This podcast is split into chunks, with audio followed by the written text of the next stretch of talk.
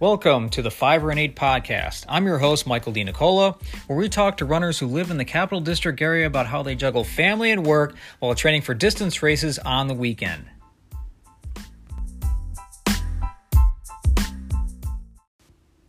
Today I'm talking to Padraig Timoney. Padraig is an engineer with Global Foundries. He is a father, an Irish musician, plays rugby and Gaelic football, and runs in distance races on the weekend. Currently, he is prepping for his next marathon in April. How does he do it all? Find out now in my interview with Padraig Timoney. Paddy, welcome to the podcast. It's great to have you here. Thank you very much. Good to be had. Awesome, excellent. So, um, we've been, uh, you know, I'm just telling the folks out there, we've been running together for about a, over a year now with the Fleet Feet Group, the Clifton Park Beer Runners, and the Roundabout Runners. Um, please tell us all where you're from originally and how did you, uh, how did you come to find yourself here? Yeah, we we need three running clubs each, right? Um, I I come from Dublin in Ireland. Uh, I've been living in Saratoga County, I guess, ten years now. Uh, I work at Global Foundries right here in Malta, and you know, I've I have a son who's four years old, so uh, I guess running is a, a good pastime for me whenever I have free time, whenever that is. How long have you been running for? What what inspired you to run originally? So I guess uh, I used to play team sports, and uh, I, I could probably talk about those forever. But um, I, I kind of felt like before I got to know anyone here, and sometimes I had like a bit of time to pass on certain days. So I used to actually run on the Potomac Trail near Washington D.C. Uh, in the summers, and I found that pretty hard going initially. But uh, I'd always park at the seven point five mile marker on the trail, and I always wanted to be able to just run to the end and then turned around and run all the way back to the 7.5. So that summer 2011 is when I finally was able to do that after a lot of attempts. I see. So, yeah, and and through this uh through COVID and everything, I know last year was really really hard. Things shut down about a year ago this month. Um, tell us about how that affected your running routine.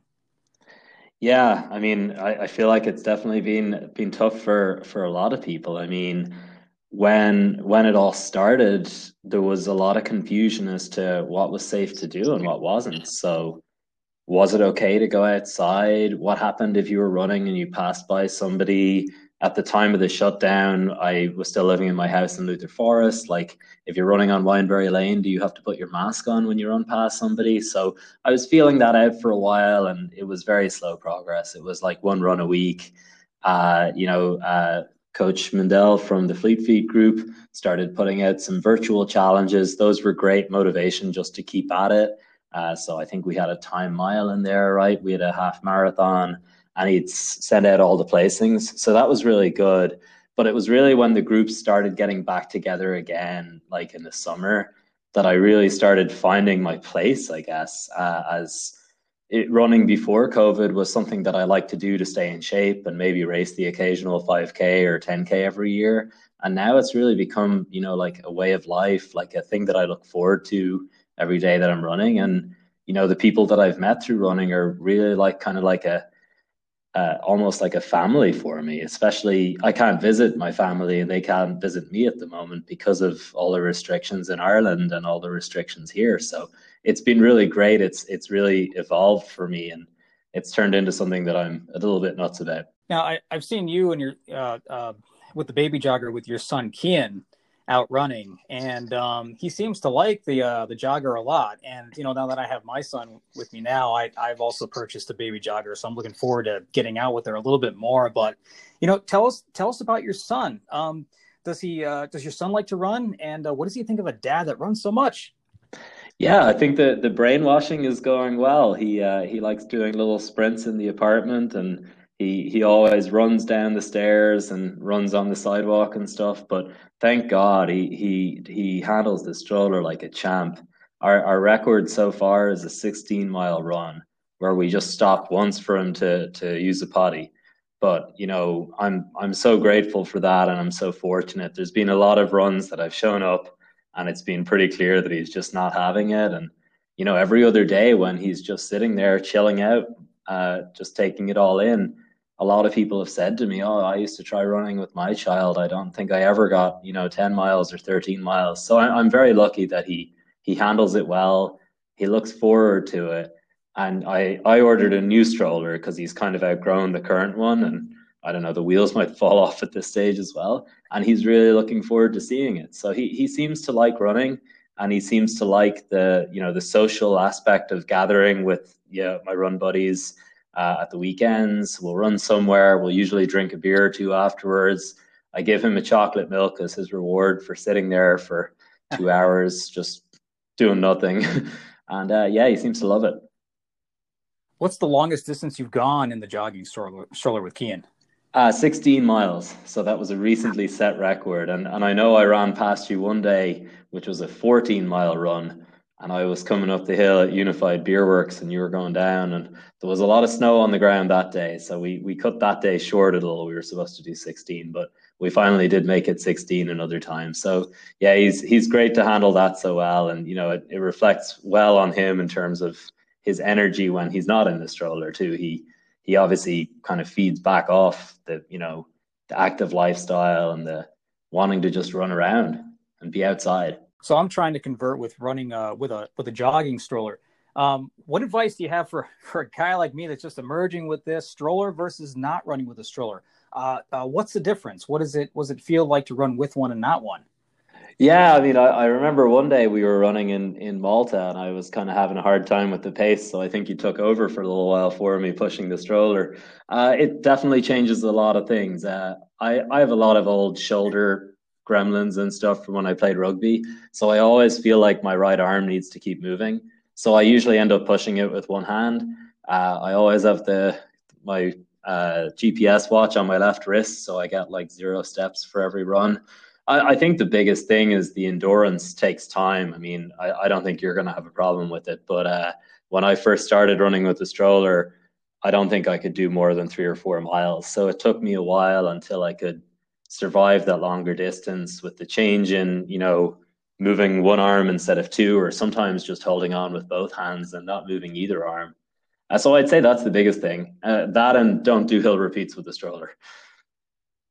Gotcha. Good. That's really good advice right there. Um, and I'm wondering, uh, you know, since the shutdown happened over uh, about a year ago now, um, have you had a chance to enter a race with a jogging stroller? I, I have, yeah. So, so I've done two uh, technically since the shutdown. One of them was the Adirondack 5K in Lake George, and uh, that was actually pretty funny because it, it's a little hilly, not too hilly, but the steepest hill, I was just really struggling to just keep running. I got to the top of it, and suddenly there was this big drop off. So I passed by one of the uh, one of the run buddies from one of our run groups, pretty much like ah, like out of control, doing like five minute mile pace or something because the gravity just took over. Uh, that was a fun race anyway. I, I think I did like a 23 minute time or something. And then I did the Celebrate Life half marathon uh, just a couple of weekends ago down in Rock Hill. And that was also a very hilly race. Uh, but I was pretty happy with how those went. Excellent. I guess we all have our regular distance PRs for races. Now we have, you and I will have our stroller PRs that we have to uh, um, work on improving throughout the time. So, um, uh, another question uh, What's your favorite race distance? Yeah, so I, I think at the moment that's half marathon, and you know, part of the reason is that it feels like a big accomplishment for me to run a long distance, especially pushing the stroller. And my my running plan for the week is usually to do six runs in total, three with the stroller and three without. But most races are at the weekend, so with the exception of a marathon, and I got one coming up, uh, the half marathons I always hope that it'll be a stroller friendly race so that I don't have to rely on, you know, being able to trade time with mom because usually I have Kian at the weekends. Uh, so if I can do a half marathon, uh, you know, a couple of year with the stroller and, you know, like you said, improve on that stroller half marathon PR, uh, that's, that's probably my favorite distance. But having said that, the big marathon is like just over two weeks away now as I talk to you, and I'm I'm so excited and also so nervous. So it's going to be like really my first one where I really try and pace myself for the full thing. And yeah, I'm just I'm I can't wait.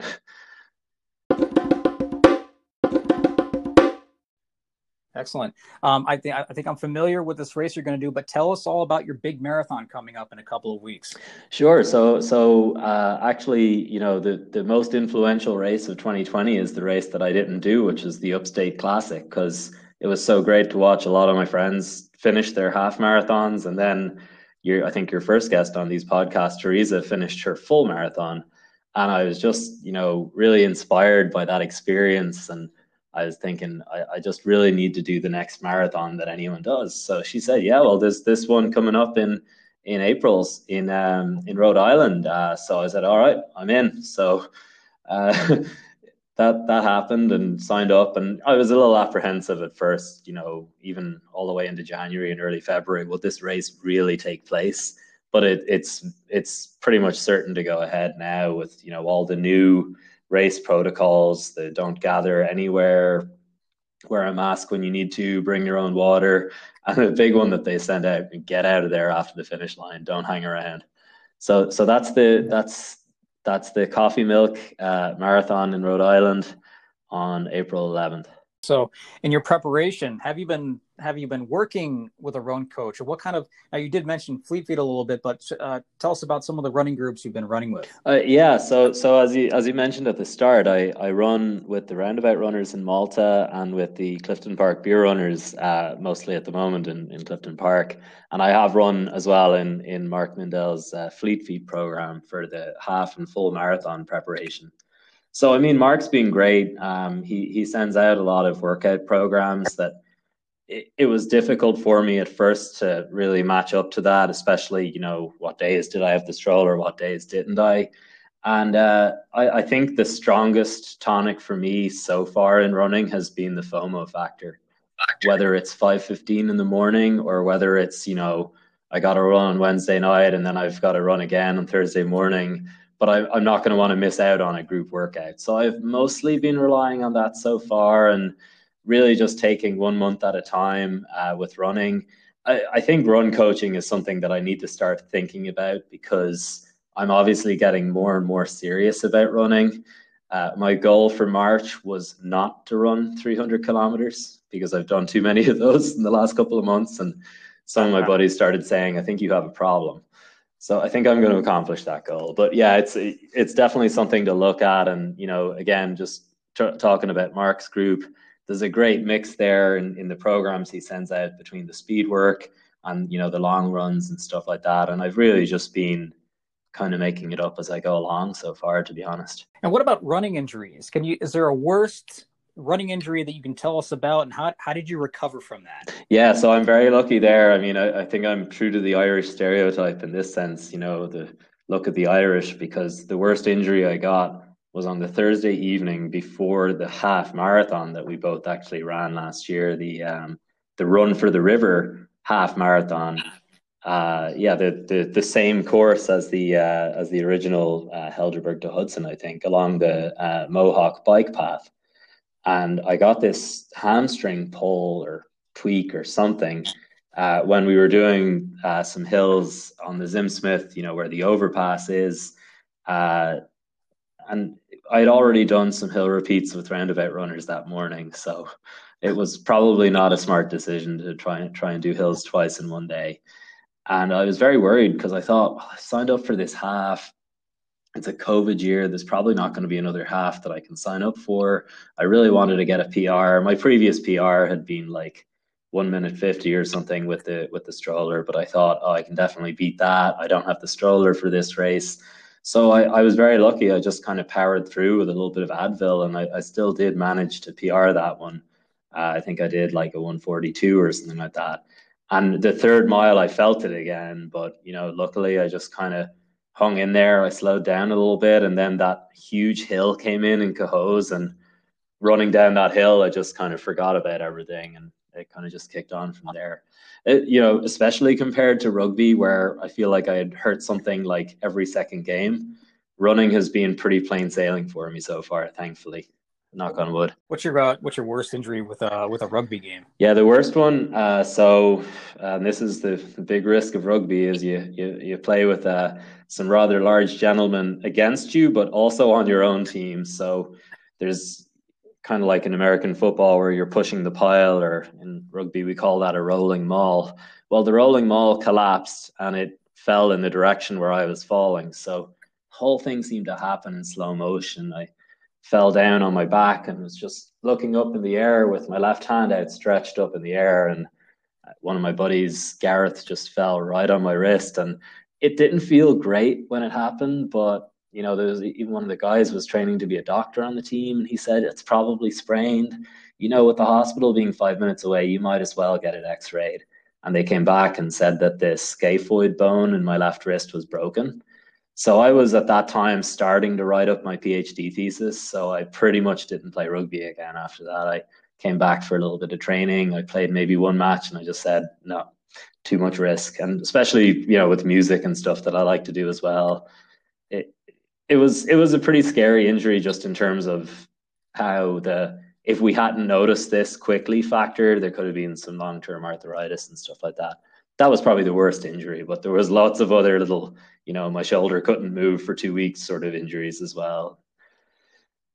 Rough sport. Yeah, I see. Excellent. I see on on social media, you you, you have a lot of these. Um, I guess you, you have a like a music career going also, and it's like Patrick Timoney is playing here, he's, he's playing there. Tell us about your music career, the instruments that you play, and do you play in a band also?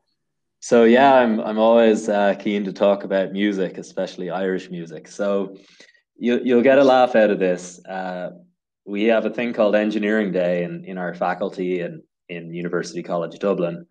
Uh, and the the race that we do from the five different bars, you know, through the stereotype again, is called the stretcher race because the engineering faculty used to share the building with the medicine faculty. So one day we decided that for our third year entering, we were all in grad school at this stage. We were going to not have a stretcher, but we were all just going to have our own instruments and we were going to be a band. And we decided to be a tribute to the Clancy brothers and Tommy Makem that were famous in America in the 1960s. And this band were famous for wearing big, heavy white Aran sweaters and paddy caps and just singing all these, you know, Irish ballads and drinking songs. So we did that and a lot of people told us, you guys are pretty good, you should be a band. So one of us said, oh, yeah, we'll book a gig with such and such a person we know. And somebody else in the band said, hang on, we only learned seven songs. You need at least 30. I said, okay, in two weeks, we'll have 30 songs. So we suddenly became a band. We were, you know, we were going to uh, lunch and to coffee every day as, as all engineering grad students. And we were just chatting about a new song that we could learn and suddenly I kind of became a musician out of this. So I was playing um, an Irish drum called the bodhrán, and I was playing the guitar. And then, you know, eventually I decided, oh, we need we need a fiddle in the band, so I'll learn how to play the fiddle. So that was about twelve years ago, and and I take the the fiddle and the guitar especially seriously now. So those are most of what I do, I would say. Uh, and I decided to learn one more instrument since I got to America, and I chose the most complicated one I could find. Uh, they're called the Irish Uilleann pipes. The word Uilleann is the Irish for elbow. So I play a mix now. You know, I, I play the guitar and I sing, and that could be Irish songs. That could be your, you know, Third Eye Blind or whatever it is that, that you'd normally hear at a bar. Uh, or if I play the fiddle or if I play the pipes, it's more likely to be like an instrumental type of music. And uh, what um where can we find you play your, your gigs or your performances? Where do you play in the uh, local area? Uh, yeah, that's a good question. Uh, you know, as a part time musician, you're you're kind of like waiting for the bus, and uh, after a while, three of them show up almost at the same time, and you're kind of stumbling over yourself trying to see if you can play all three of them. But um, I have nothing on the pipeline uh, in the next while. Uh, I think there, there was a couple over the month of March this year that I was lucky enough to get uh, with the environment we're in. And sometimes I play uh, in a private country club near Albany as well. Uh, but I think the next public one, the Old English Pub in Albany, used to have myself and a couple of other local Irish musicians play instrumental music outside in their garden um, as kind of, you know, a, you don't have to worry about there being you know a singer and you know the the spread of the virus concern there. Uh, so it was kind of a nice COVID friendly way of playing music live. Uh, so hopefully that'll start up again soon on Thursday nights. And, and other than that, it's you know again I'll I'll take whatever there is as long as there isn't you know seven gigs in a month, obviously. But uh, I'd like to try to get one or two if I can. Excellent. Yeah, I hope to catch you at a, a gig sometime soon. Yeah, I have not been out that much myself, but that's something I hopefully will uh, change for everybody. Um, you know, we're, we're ready to go on to our next section here, but I just wanted to cover, just ask you one more thing. So, rugby versus Gaelic football, what are the differences? Well, that's a great question. Yeah. So, so rugby, I mean, is uh, is the origin sport upon which American football is based on. So, I think the original story with rugby goes to somebody in the town of Rugby in England was playing soccer and just decided to pick up the ball and start running with it. And eventually they came up with a bunch of rules and stuff like that. Uh, so rugby is a very heavy contact sport. You, you, know, you can run around somebody to, to get over the and score a touchdown, or preferably run through somebody. Uh, in Gaelic football, there is contact, but it's more encouraged, you know, to get around somebody and most of the tackling is you, you're literally trying to reach your hand in to the person who's carrying the ball and trying to knock it out of their hand. But you can't actually tackle with two hands at the same time. So as a result of that, it's it's a little bit more like soccer in terms of how you would challenge somebody. Uh, but it's like rugby in that you have the ball in your hand uh, when you're running. Now it's also a little bit like basketball because you can't travel with the ball; you have to bounce it. And then if you've already bounced it and you take four more steps, then you have to kick it to yourself. So just in case this wasn't, you know, hard enough to kind of grasp uh, as we're talking here, the next thing is that there's a goalkeeper, but you can also kick the ball over the bar and score one point that way. So the scoring system is also um, very interesting. I think the most interesting thing about Gaelic football is that it's a huge pitch uh, the the field is 140 meters by 70 meters, so it's much much much bigger than American football, and that means that when you have 14 outfield players against 14, and there's no offside, they're just running the entire time trying to get free of the guy who's marking them, and it really is just an endurance to see how much fitness you have. So I mean, some of the the kind of highest level players in Ireland would be, you know, taking a pledge to not drink alcohol for 11 months of the year and they try to even avoid eating chocolate or anything like that so very very uh, it's very very high level preparation but having said that it's an amateur sport. So it's it's very interesting certainly in ireland to watch. Ironically i never played it until i moved here and I found a team down in Albany called the Albany Rebels, and I played with them for a little while. And um, where do you? I, I guess it, you were going to yeah, answer my next question. I wanted to follow up with you. Um, you, you go down to Albany to play. Has there any been any uh, Gaelic football or rugby going on since the pandemic started? Uh, yeah, so I mean, I, I haven't been involved in the setup since uh, since 2016 actually, because with Cian on the way, I, I sort of thought it'll be a little bit difficult to to make it down to practice, and then some of the games they'd play would be in Hartford, Connecticut, or in Buffalo, or I think they even sometimes go out as far as uh, Ohio, or uh, sometimes they go to a tournament in Montreal as well. So I'm still in touch with the guys, but I think all they really did last summer with the with the pandemic was they just had a couple of scrimmages uh, at the field they play at in Albany, and they're starting to talk about now maybe going to a tournament. Um, I think it's in Rockland in in um, you know near near the New Jersey border, uh, or maybe there's one in Dutchess County as well. But it's they're very much feeling things out, kind of like everything else at the moment. Really, just trying to see if there's a safe way to do it. You know, uh, this has been excellent. This is all great for our listeners to hear. Thank you so much for coming on to the show. And um, you know, my final section is the is the world famous this and that section. So I'm to mention 10 things that are important to runners and athletes. And depending on which one uh, more appeals to you that I say, you can choose which choice you want to say and then explain a little bit why that's your choice. Sounds great. Okay. So we're going to we're going to go ahead and do this. All right. So, morning or night runner? Probably morning. Uh, I'll pretty much though, like I said, I'll run whenever the FOMO factor kicks in. I will never want to miss out. Do you prefer the trails or the roads? So far, roads. I haven't really tried trail running yet. Medal or t-shirt? So I'd say t-shirt, but ideally, if there's both, I'll take the t-shirt and I'll give Cian the medal. Excellent. Yeah, I'm sure uh, my son will probably will enjoy the bling himself. So uh, so that will probably happen the same way. Uh, let's see. So track repeats or hill repeats? So I'm with track. I, I'm still harboring a little bit of emotional scarring from this hill repeat, so I tend to go a little easier on the hills still. Do you prefer coffee or beer? Definitely beer. I, I think uh, the the Clifton Park beer runners will obligate me to say that answer. Uh, having said that, I do love coffee. Headphones or voices? Voices. I I haven't listened to music in a long time. Uh, if I'm kind of out on my own in a race, and you know the the rest of the gang are ahead of me or behind me, I tend to hear all of my favorite music in my head anyway. So I've kind of reached the point where it's easier for me not to listen to the music. It's also good to get important feedback like, Daddy, I need to go potty uh, from my passengers. So it's better not to listen to music and miss that. Hammies or glutes? I'll go with the glutes just because of the hammies issues. Excellent.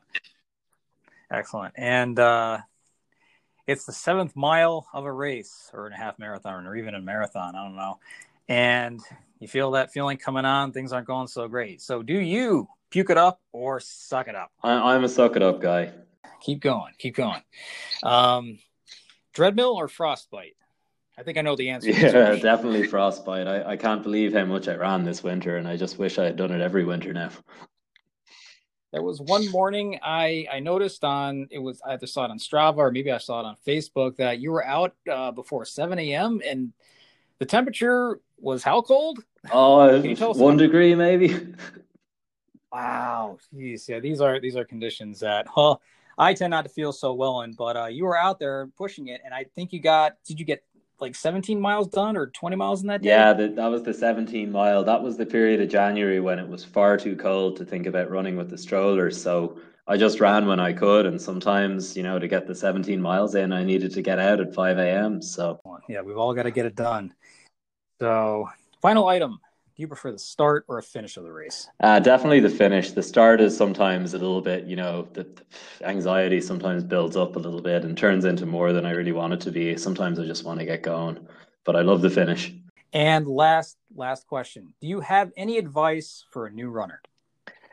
Yeah, I mean, I, I can't claim to be an expert about this, but I mean, I think it's probably a cliche as well, but there's a lot to be said for feeling comfortable you know, you, you might have a friend that runs, and I, I certainly did in the case when I was starting to run a lot when I started working at Global Foundries. But if they're an eight minute mile guy and you're not, you know, it's better to feel comfortable than to try to push yourself and feeling like this is a horrible thing and I, and I don't want to do it ever again. So it's, I think it's important to find your zone. But I mean, having said that, if if you're the type of person that gets motivated by, you know, chasing somebody else or trying to catch up with somebody else, you, you want to take advantage of that as well to some extent. So I, I don't know. In summary, you know, you don't really want this run to just be about this week or this next race coming up. You you kind of want to invest in it, in my opinion, as you know a a commitment to your future. And in my case, I can certainly say that there's been a great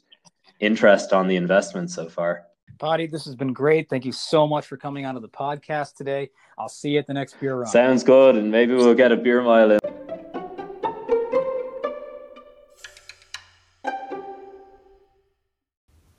This concludes Five Run Eight's episode with Padraig Timoney. If you'd like to hear his music, you can find him on Facebook through my Facebook page. He'll be playing at the Old English Pub soon, and in the past, he has played at the Shamrock House in the Catskills.